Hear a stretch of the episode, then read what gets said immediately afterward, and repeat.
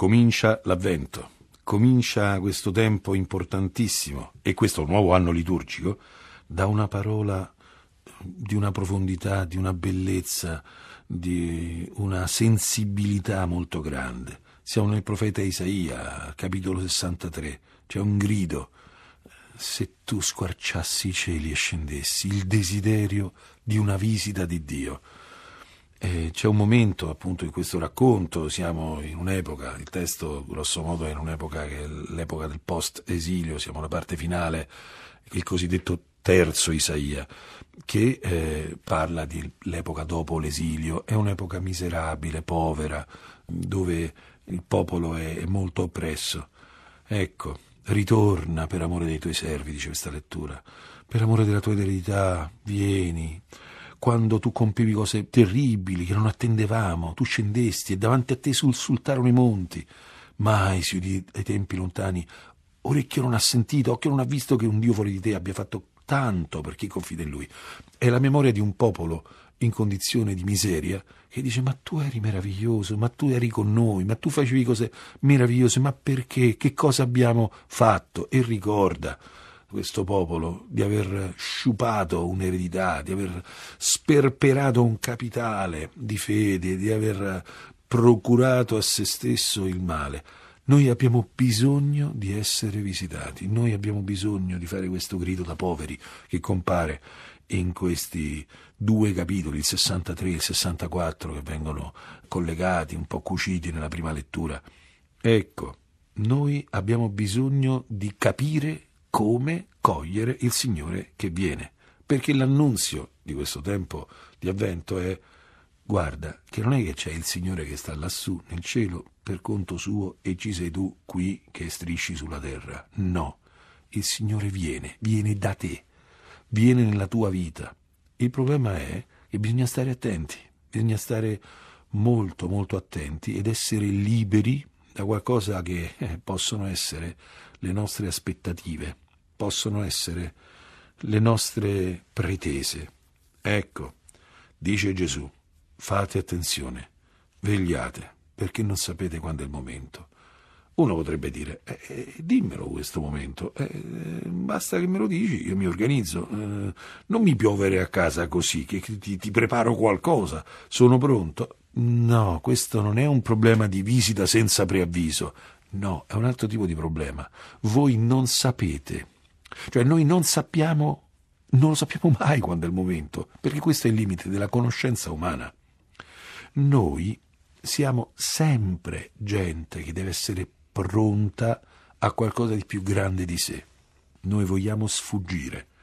Sin da Adamo ed Eva noi abbiamo questa attrattiva per l'albero della conoscenza del bene e del male, cioè l'albero del capire le cose, l'albero del pretendere di tenere nel nostro schema la nostra vita. E non è possibile. Non c'è niente da fare. Dobbiamo invece allertarci alla novità, essere pronti alla sublimità eh, che, che non è una cosa che si controlla dobbiamo avere il portiere attento e il portiere deve vegliare. Molti palazzi hanno tolto il portiere e poi si sorprendono che entri la gente lo stesso. Eh, ti credo, ha voluto risparmiare sul denaro del portiere e adesso a chi gli passa per la mente di girare per il tuo palazzo lo può fare perché non hai più controllo. O il posto diventa una casa chiusa e eh, inavvicinabile o se è una casa eh, visitabile eh, ci vuole il portiere nella vita non so se ci vuole il portiere nei palazzi, non è questa la mia competenza, ma nella vita sì che ci vuole il portiere. Ci vuole qualcuno che sta in guardiola lì, che controlla chi viene e chi non viene. Perché?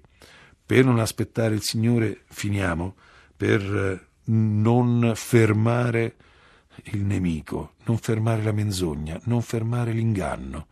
E è importante, dobbiamo vigilare, vegliare aspettare è una cosa che noi possiamo vedere come frustrante, ma senza aspettare non c'è vita.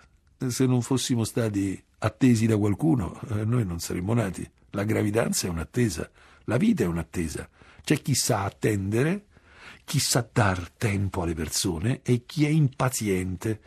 È interessante che nel libro dell'Apocalisse, al capitolo dodicesimo, il demonio viene definito così, pieno di furore perché ha poco tempo.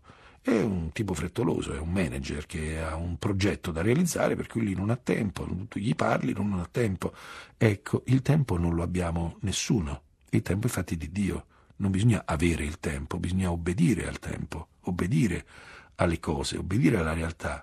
E invece diventa molto infelice chi è qualcuno che non può aspettare, vive di impulsi, di appetiti, di aggressività interiori. Noi dobbiamo stare attenti. La sera, mezzanotte, il canto del gallo, dice il testo, al mattino sono le quattro veglie notturne, il cambio di sentinella che si faceva ai tempi. E le sentinelle devono stare sempre pronte, perché la vita è importante. Questo testo ci risveglia da un vivere da intontiti e non dimentichiamo che siamo in una società di divertimenti, di eh, distrazioni, di intontimenti. Noi siamo in una società di narcosi. Dobbiamo costantemente garantirci vie di fuga dal reale.